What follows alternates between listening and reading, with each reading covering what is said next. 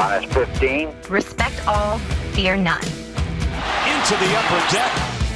Intensity is not a perfume. Oh, mercy. Five, four, three, two, one.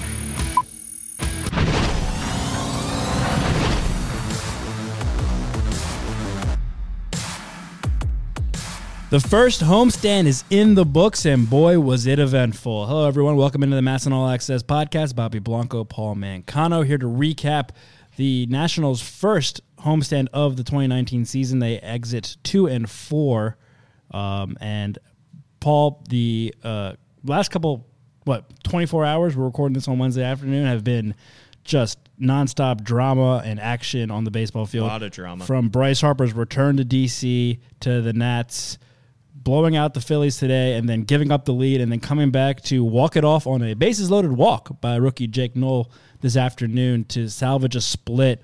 Um, we're going to hear from Bryce Harper in his press conference before yesterday's game, and we're going to hear some highlights from um, him facing Max Scherzer for the first time in an actual game. But, Paul, we got to talk about, you know, what yesterday just meant to the Nationals and to DC and to the Phillies, really. Um, Bryce Harper coming back as a Philly after seven years in DC as an in a Nats uniform. It's cliche to call it a breakup, which because we've seen Right. everybody call you know, haha, to, hey, yeah, it's just like, but it's it in this scenario. I do I do think it a lot of the similarities apply here because it's it just feels like an uncomfortable breakup. Yeah. If you know, it- would the would Nationals fans have the same reaction to Bryce Harper if he went if he signed in say December and he went to the Dodgers? I, I don't think so. I Yeah. think I think it was twofold. It wasn't just the fact that he went to a, a division rival that he's going to f- they're going to face 19 times a year. I think it's the fact that we heard it drawn out so much.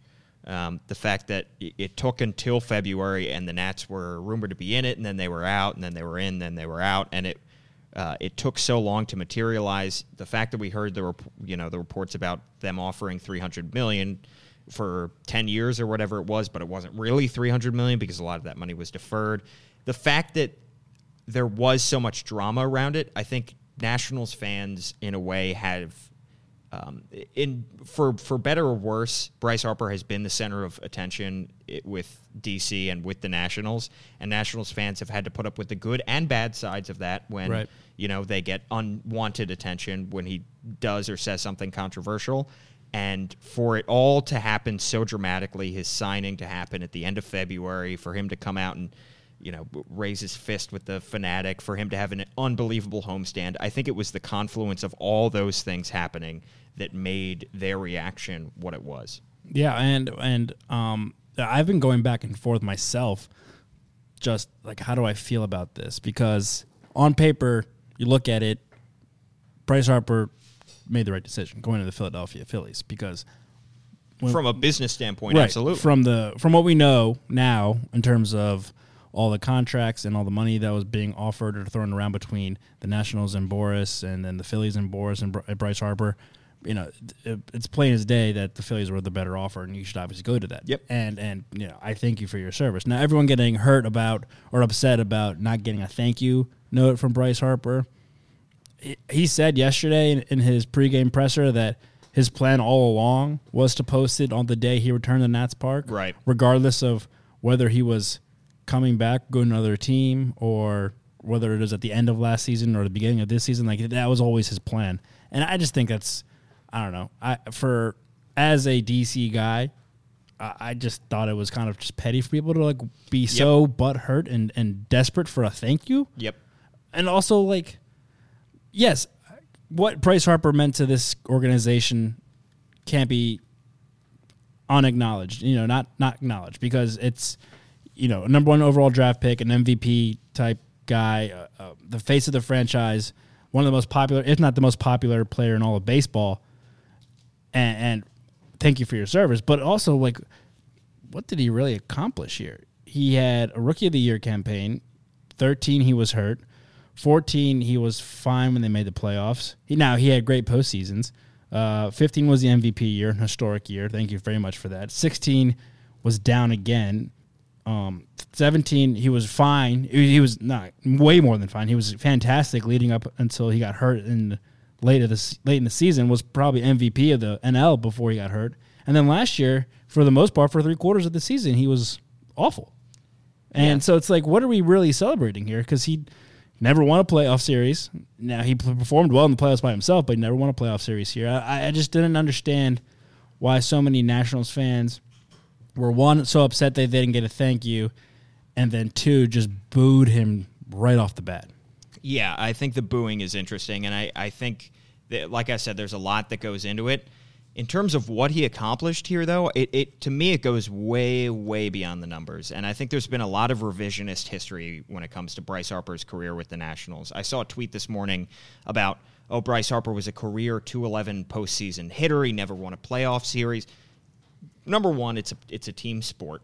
Correct. Uh, and number two, he spent the beginning seven years of his career in DC. Those, the, I mean, he started when he was 19 years old, and you know we know that he was incredibly productive. The expectations were high for him, um, but he was playing at the beginning of his career. In theory, a player enters his, his prime around his 25, 26 years, and it goes up until what? He's like 31. So he put up unbelievable numbers considering these were his pre-prime years Yeah.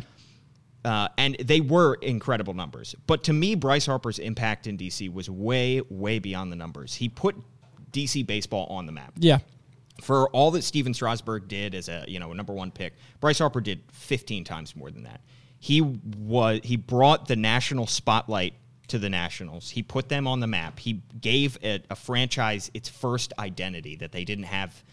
They had no identity. They they were known as a bad new team in DC for so long, and he put them on the map and made them the center of attention. To me, that is he he got fans to the ballpark. He brought uh, you know he he got them a lot of national recognition. To me, what Bryce Harper did is, you know, I, I think it's to say, oh, he didn't, you know, he doesn't deserve applause or anything because he didn't accomplish much. I completely reject that. I, I don't agree with that at all. Yeah, I'm not saying he didn't.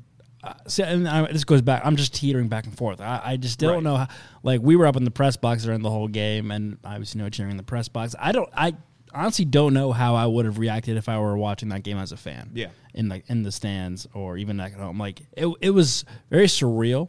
Especially the the weirdest moment for me was the post game sitting in the press conference room and he walks in in his Phillies gear and sits down and is like, "Wow, he is really a Philly." Like Yeah. he, it's I can see it with my eyes. Right, he's twenty feet in front of me. Yeah. So that was pretty crazy. No, I, I, I agree with everything you're saying. And that's why I'm kind of going back and forth with everything because, yes, he, he meant a lot to this franchise and, and to this city. Um, he should be celebrated. Then again, you know, it, um, I guess my point is like, it, it's not like he won like three MVPs in a World Series and then just decided to bolt. I totally get booing that that kind of attitude, but Yeah. it's like yes, it's a team sport, but you know, he, his ultimate goal is winning a World Series. Okay, he didn't accomplish that goal here, and, and True. they didn't really even come close. True, but how many great players do we see in baseball not win a World Series? Right. and Ichiro never won a World especially Series. yeah, and especially at the ages that he when he was competing in those playoff series, he was 19 years old, 21 years old, uh, 23 years old, and 24 years old. Come on, like. Yeah, yeah. he was already the offensive centerpiece of his team.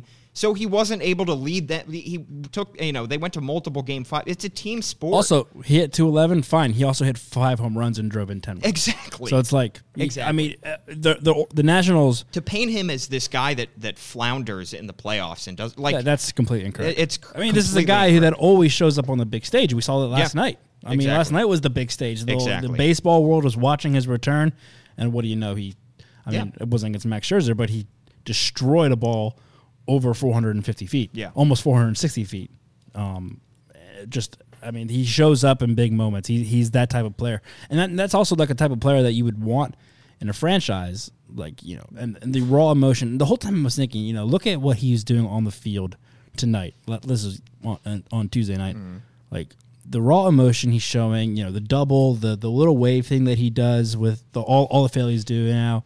You know, him bowing for the Phillies fans in right field. looks like young Bryce again. Yeah, yeah, yeah. And like, I, I, saw- I don't see Mike Trout doing anything like that. Like Mike Trout is probably the best player on the planet right now, but I mean, he just doesn't have that showmanship, and I Oh, think that's yeah. why.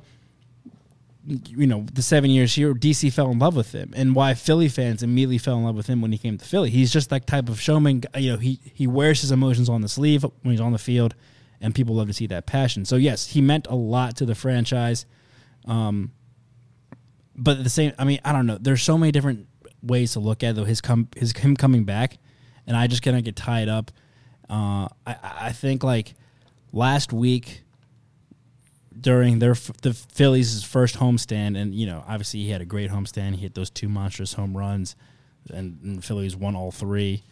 Uh, but I just kept thinking, you know, just reading what he said, like in, in in his interviews and talking about how much he loved Philly and how much like he, you know, this is what he's always wanted. I get that, but it's like, hold on, pump the brakes. You've been there for not even a month, Right. Like, yeah. Oh, you he's, can't he's, have he's gone head first. right Into the yeah media. and and we know that we, we've interacted with him the past seven years he, he he sticks to the script but and i was just kind of like that kind of bothered me and i was like all right you're you're all in on philly i get that still no thank you i'm not that upset about it but like mm, like acknowledge it maybe um but then he posts his thank you on tuesday morning and then we talked we heard from him pregame and i was just like oh man i do actually like like like this guy and, and and I hope he gets received well tonight and and he, that wasn't the case. Yeah, and I thought fans would at least be more split. I thought we were going to hear some boos mixed in with some. The weather cheers. didn't help. What's that? The weather didn't help. in Weather did- the yeah, crowd. they but the crowd already- showed up. and they it were was already like annoyed. Uh, Thirty-five thousand people or something. Yeah, I think the only cheers we really heard were from the Philly fans, mostly I agree. uh, centered in right field. But let's listen to the first at bat when Max Scherzer struck out Bryce Harper. First of two strikeouts, Max striking out Bryce Harper. And Max with 85 on the off speed strikes him out.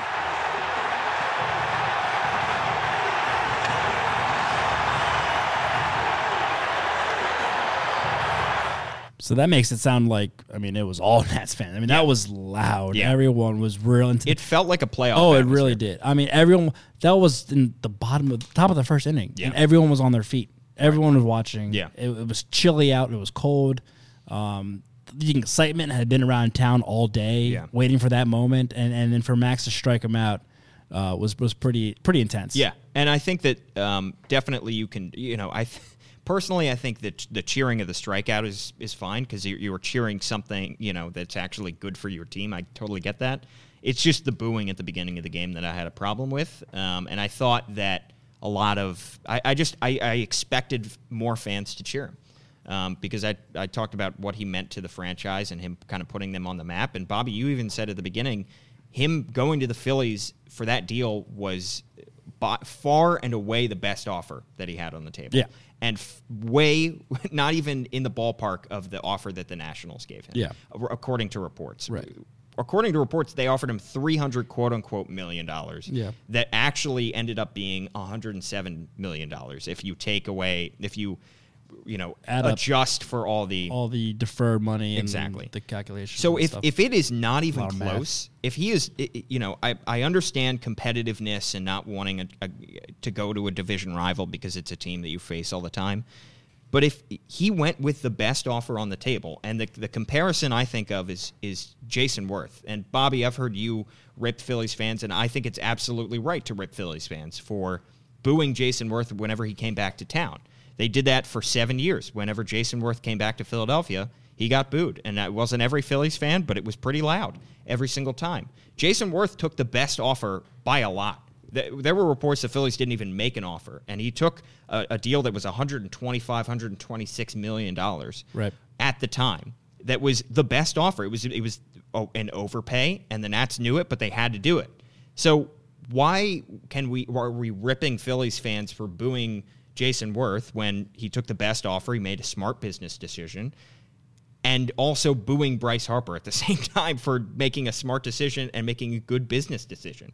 To me, it's it's the same principle. what you're saying, why are we ripping Phillies fans for booing? Yeah, you can't. and, and we're not ripping Nats fans for booing. yeah, you you, you No, I am ripping Nats fans for booing. I, I- I don't think they should have booed. I mean, I, I understand being expected- conflicted, I didn't expect it to be that. I mean, I really thought it'd be more 50 50 down the middle, being like, I agree. You would hear cheers and boos, maybe even closer to like 60-40 cheers to boos. Well, when we talked to fans, we over the weekend we went around the concourse and asked fans if they were going to that game, how would they react? Right. Most of them said they would cheer him. Yeah. and I I, I just got the sense that they were going to give him a, a some kind of ovation. I think part of it was the Philly fans coming in and they wanted to. But even with the Philly, you figured the Philly fans would cheer him. I mean, it was drowned out in boos. And was. We were in the press It box; was. the windows were closed, and we could clearly hear the Yeah. boos, and it was loud. And and I, that surprised me because I really thought that it would be closer to fifty a split, if not leaning more, a little more. Especially in the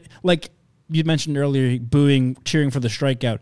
You know, as soon as he steps to the plate, he's the enemy. Boo all you want. Yeah. But like pregame ceremony, they had the, the tribute video on the on the big screen, and I mean, you couldn't even hear the music that was Yeah, playing because it it, was- being booed the entire time. it was resounding. I, I again, I keep going back and forth with like how I feel about this, and I think as I sit right now, I, I really wish the Nats would have appreciated or given him applause. I know I have friends that said boo him. Um, also, look, I get it going in the same division. That's tough. Werth of the same thing the other way, but it's also. I mean, I just come back to to me the, the contract, and it's not like the Nationals had a similar deal. Like they're Not not. even they're not close. similar. It wasn't even close. If it was three hundred million over ten years Yeah. without deferred money, and Bryce went to Philly just for thirty million dollars more, okay, that's a different discussion. We can talk about wow, he just left for the money. Yeah. What's thirty million to you? But it, it weren't. It wasn't. That's not the situation. It wasn't Closer close to two hundred million. Yeah, Right, and so that's not a that's not a, a discussion to be had. There's there's no discussion there. Yeah. It's it's plain as day. Um, and, and if that were the case, where it, there were semi equal or semi comparable, then yeah, boo him for for leaving. I, I totally get that. Yeah. But I mean, he made the business decision. He's also, you know, his wife posted on Twitter and Instagram that they're expecting their first child. I mean, he he made this decision not just for him but for his family. We knew that all along. Like Yeah. it wasn't just going to be a baseball decision. It was going to be obviously he wants to win, but he was also going to go try and, and, and secure, uh, you know, have some insurance for him and his his family for for the near and long term. Yeah, exactly. And how did Bryce himself react to all this stuff? He came in saying he knew, he figured he was going to get some boos, but he figured there would be some cheers as well. Um, but he talked before the game. It was an absolute, it was mayhem in the uh, the press box room where everybody was uh, setting up cameras. Oh my I gosh! mean, it was we were, everybody. we were like kicked yeah. off the stand. Yeah, it was it was chaos. So Everyone was there. Bryce Harper talked uh, before the game uh, about coming back to Nationals Park. anytime you leave somewhere, you uh, you know think about coming back and things like that. Um, you know, like I said, played those three days uh, in Philly and tried to make sure you know I took those three days in and really enjoyed that, um, and then turned the page to you know coming here for the next two. So um, definitely weird uh, taking that drive up, uh, you know, to come down here and things like that. Um, but you know, very excited for my next chapter and uh, looking forward to it. Yeah, he spent a lot of this press conference talking about looking forward to the next chapter and you know trying to turn the page. Which I get. Yeah. You're about to go play the team. You know, it's it's a competition. Like you can't be always looking behind. He, I think he, I mean, Bryce Harper is, I mean, he's one of the most planned out people I've ever seen. Like he he plans everything to a T. Yeah. Like I that like even his good thank you post to DC was was yeah, it looked like it was pre-planned, written. yeah, two and- months ago. Yeah, And so he knew exactly what he was saying. He knew exactly what he was doing, and I, I think that was the right way to approach it. Like, say what you say all the good things and nice things you can about DC, but also you can't linger on it. You got to look ahead because you're with a new team now, and you're about to go play a game. Yeah. and you got to keep you got to keep moving forward. I totally get that. yeah, absolutely. And uh, he also talked about you know the kind of reaction he was going to get, and also the the fact that he was going to be you know coming into the visitors dugout, all the things that are different about it, not standing next to his teammates during the national anthem, all that kind of stuff. Uh, he touched on the kind of the emotional side of it. very good memories here. Um, I've always said, you know, I wish the you know guys in that clubhouse nothing but the best. Um, very excited to see what all those guys do. Excited to watch Juan Soto's you know career unfold, um, see what he does, and um, a lot of other guys in that clubhouse. So um, very excited for them. You know, seeing Max on the mound tonight, um, you know, Trea at short, um, you know, Rendon at third, things like that, um, and me not standing behind them, um, you know, it's it's definitely gonna be weird. Um, but I'm looking forward to that. You know, I'm looking forward to uh, you know running out there and, and doing my job for the Philadelphia Phillies, and uh, I'm excited for that next chapter. I'm excited for that next routine of going to you know Citizens Bank Park every single day. Um, you know, anytime you, you go into, you know, division and things like that, um, it's not going to change, you know, walking into the Mets or the Braves or anything like that. But, um, you know, like walking in today, it was definitely different. Um, so I think every time I walk in, it's going to be a little weird. Um, but I think the more and more we play here, um, the more different it's going to be, or the more, you know, not different it's going to be. 13 years. 13 years. 13 years That's the gotta- crazy thing. gonna be doing that. Yeah, and that uh, you know we mentioned Jayson Werth earlier. It's going to be for almost twice as long as that. You know, as by by the end of the of Jayson Werth's um, you know time with the Nationals, him coming back to Philly was less and less of a story. Despite the, you know, other than the fact that he was a Philly killer for Yeah. most of his time with the Nationals, so imagine that stretched out for six more years Yeah. after that. It- it's going to be a, it's going to be a footnote um, by the time this rival, you know, he, he's been there for ten years. Yeah, it's it's every Nationals fan's biggest fear is Yeah. is Bryce Harper just becoming a Nats tormentor Well, that's for 13 that's 13 seasons. The thing he finished uh, his quick two game series with the Phillies at Nationals Park. I think he was five for seven with a homer, a double, uh, three walks. Two of those were intentional. He absolutely torched them. And you know the first two at bats were awesome for Nats fans. The the two strikeouts, but beyond that, Bryce Harper owned the Nationals this he's, week. he's leaving DC riding an eight on base streak, like eight appearances, plate appearance on base streak. Like, Yeah. So and that's one short Not of a game streak. No, no, no appearances, and which is one short of his personal best, which he did twice with the Nationals Yeah. in his career. So yeah, no, he again, that's everyone's biggest fear in DC was him just becoming that guy, like a la Werth in Philly, a la Daniel Murphy in the Mets, just destroying his opponent. Um, and now, and you know, those were short lived. Murph, Murphy was only here for what three seasons. Jayson Werth was not as long as 13, 13 years. years. Yeah. So game one of 247 goes to Bryce Harper and the Phillies. But the Nationals did get it back today Yep. on Wednesday, day game on getaway day before the uh, the Nats head up to New York for the Mets home opener. Um, it was a wild one. The Nationals offense showed up. Um, Anibal Sanchez got his made his Nationals debut. Only went through four, gave up four runs. Um, and, and the Nationals at one point blew a six to two lead, battled back to tie it, and go into the ninth. And Jake Noll again walked it off for a with a with a walk with the bases loaded walk Walk-off walk? walk off walk off, and uh, the Nationals were able to escape with a nine eight win. Paul, the Nationals are two and three. I misspoke earlier. Two and four. They're two and three. They're lucky to be two and three right now because they have some Yeah. serious, serious bullpen issues, and um, they their current bullpen. I mean, I know it's only five games into the season, but they have by far the highest ERA in all of Major League Baseball, eleven point oh two ERA in just five games. They've given up twenty runs in sixteen and a third innings. You don't want to see that from a bullpen at all, especially when your starting staff, Yeah. like the Nationals have, haven't been quite up to snuff. Yeah. Well, in the two uh, games that they have won, the bullpen has also blown leads. Yeah. Uh, the first game, you know, Trea Turner hitting that walk off, that that saved the storyline from being the bullpen blew it. Yeah. Um, yeah, it is hugely concerning, and we talked about on the last podcast the issues from last season create this stigma that hangs over the next season. You, you know, all the things that plagued them last year. It's already in the back of our minds that they're going to struggle from from the same things, and they haven't done anything to prove otherwise. They, the bullpen looks like it's it's going off to a tough tougher start even this year than it did last year, and the bullpen was one of the biggest downfalls of last year's team. Um, definitely, definitely concerning. Um, the fact that, and it's uh, uh, you know the fact that we we knew a lot of the pieces coming back were not awesome pieces, but it's the new guys struggling that has been concerning. The fact that Tony Sipp, and I know they got him super late in spring training, right up against opening day. The fact that he has made three appearances and has a 16 ERA. Yeah. The fact that Trevor Rosenthal has not even recorded an out yet Yeah. in three appearances. He looks nothing like the guy they were hoping they were going to get that was going to have 99 fi- mile an hour fastball that was going to blow everybody away. The- It's th- these new guys have have not come close, and it begs the question: Did Mike Rizzo do enough for this bullpen? Yeah.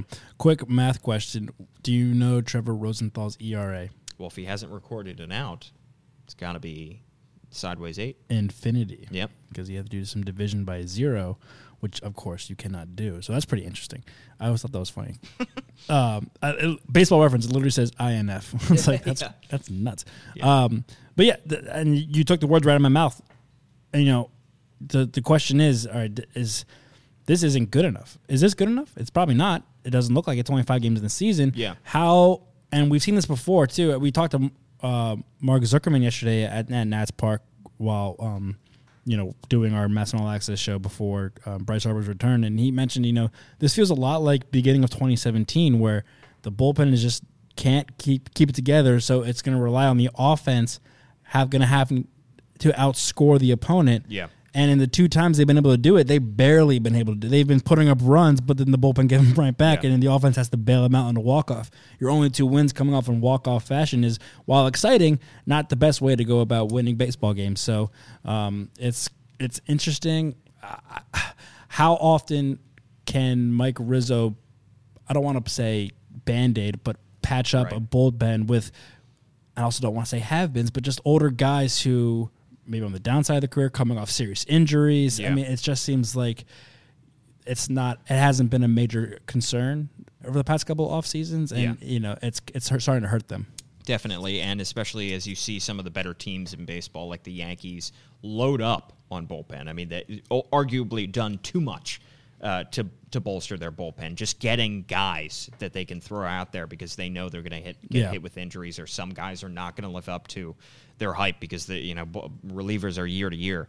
I also think it's interesting because last year Davey Martinez got plenty of flack from the outside and from the inside, even about bullpen management and how he was using guys. This year, it's already been a, bit- a bit of bit of a storyline. I think he's thrown the wrong guys in there at the wrong times. Um, uh, you know, it was a concern the first game of the season when he kept Max Scherzer in for too long and then put guys in a tough situation. But it was also the story last year where at a certain point, guys just weren't doing their jobs. Yeah. At a certain point, he who else he didn't have any other options. Right. He had to go with a Wander Suero, or he had to go with a struggling Ryan Madson or Brandon Kintzler or someone like that. I mean, today, you know, in the game today, is he supposed to ignore Trevor Rosenthal, the the, the guy they signed in the offseason for what, seven million dollars? Is he supposed to not throw out Kyle Barraclough, who they traded? Like, you have to you have to at some point trust the guys that you have there. He threw out what was it, six different relievers today?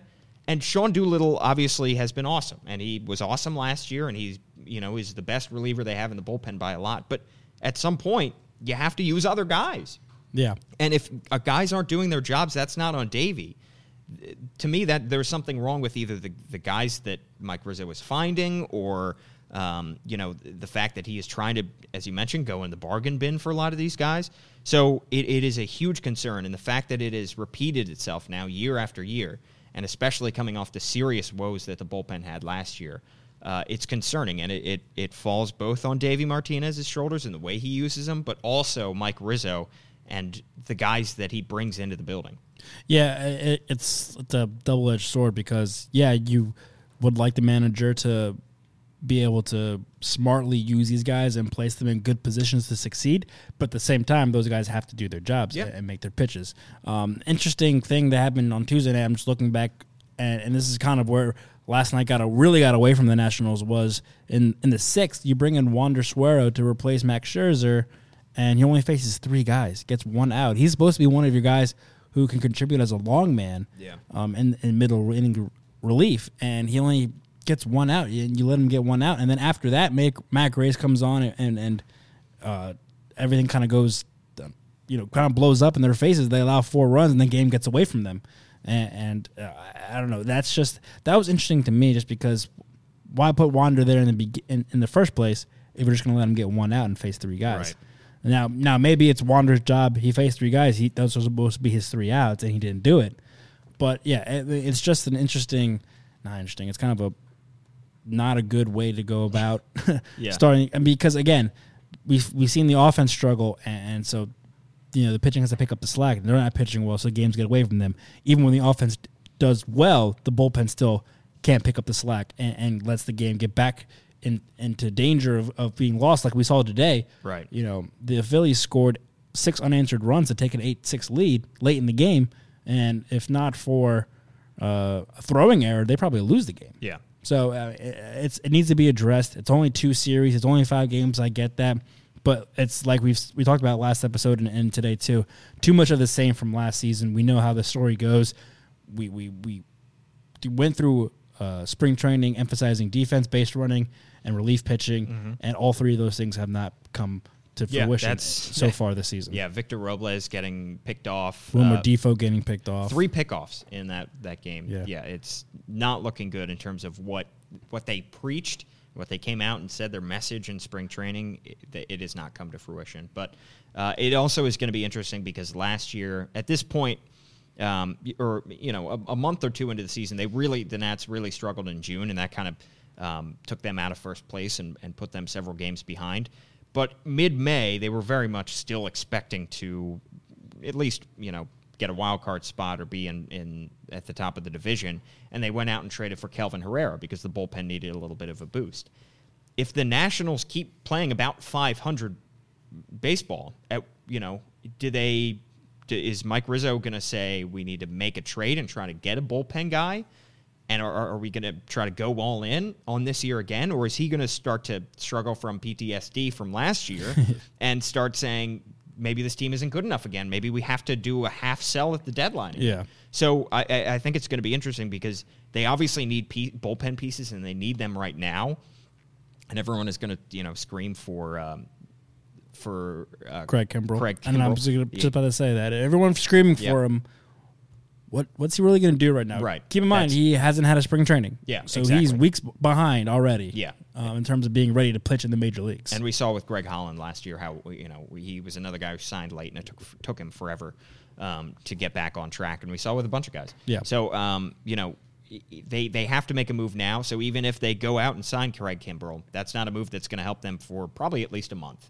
Um, and it you know it might it's going to have questionable um, you know res- returns Yeah. as is, and he's probably still going to want a whole lot of money. So um, there's just not an obvious move right now, and um, they need to make a move now. And if they if you know it's it's tough to make a move in April or May, um, but if they just if you get a month into the season, two months into the season, and your bullpen's still killing you, and you're still about 500, are you going to want to make that kind of move? Right. It's a sticky situation because it's half guys aren't doing guys half you know Davey not really having pieces because guys aren't doing their jobs and Yeah. half Davey maybe making some questionable decisions in terms of who he's putting in.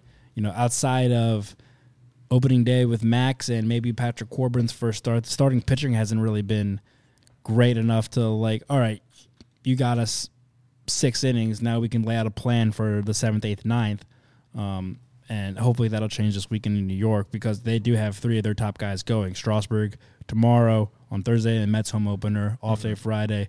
Corbin goes again Saturday, and Scherzer on Sunday. Yeah. So hopefully those your your top three aces can it can get deeper into games and allow Davey also with an off day that helps too allow Davey to place bullpen guys in the right position to succeed and close out games the way that they would like to. Exactly. That we That- haven't seen yet. That's the other side of the coin is is the the if you invest this much into your starting rotation, you're expecting to, them to give you more than six innings. Yeah. Um, and that's just the way it is. And I, I know every game now is played where you, you start to go six innings. Uh, you know, best case scenario, you go six innings and then you have a seven, eight, nine guy. Right.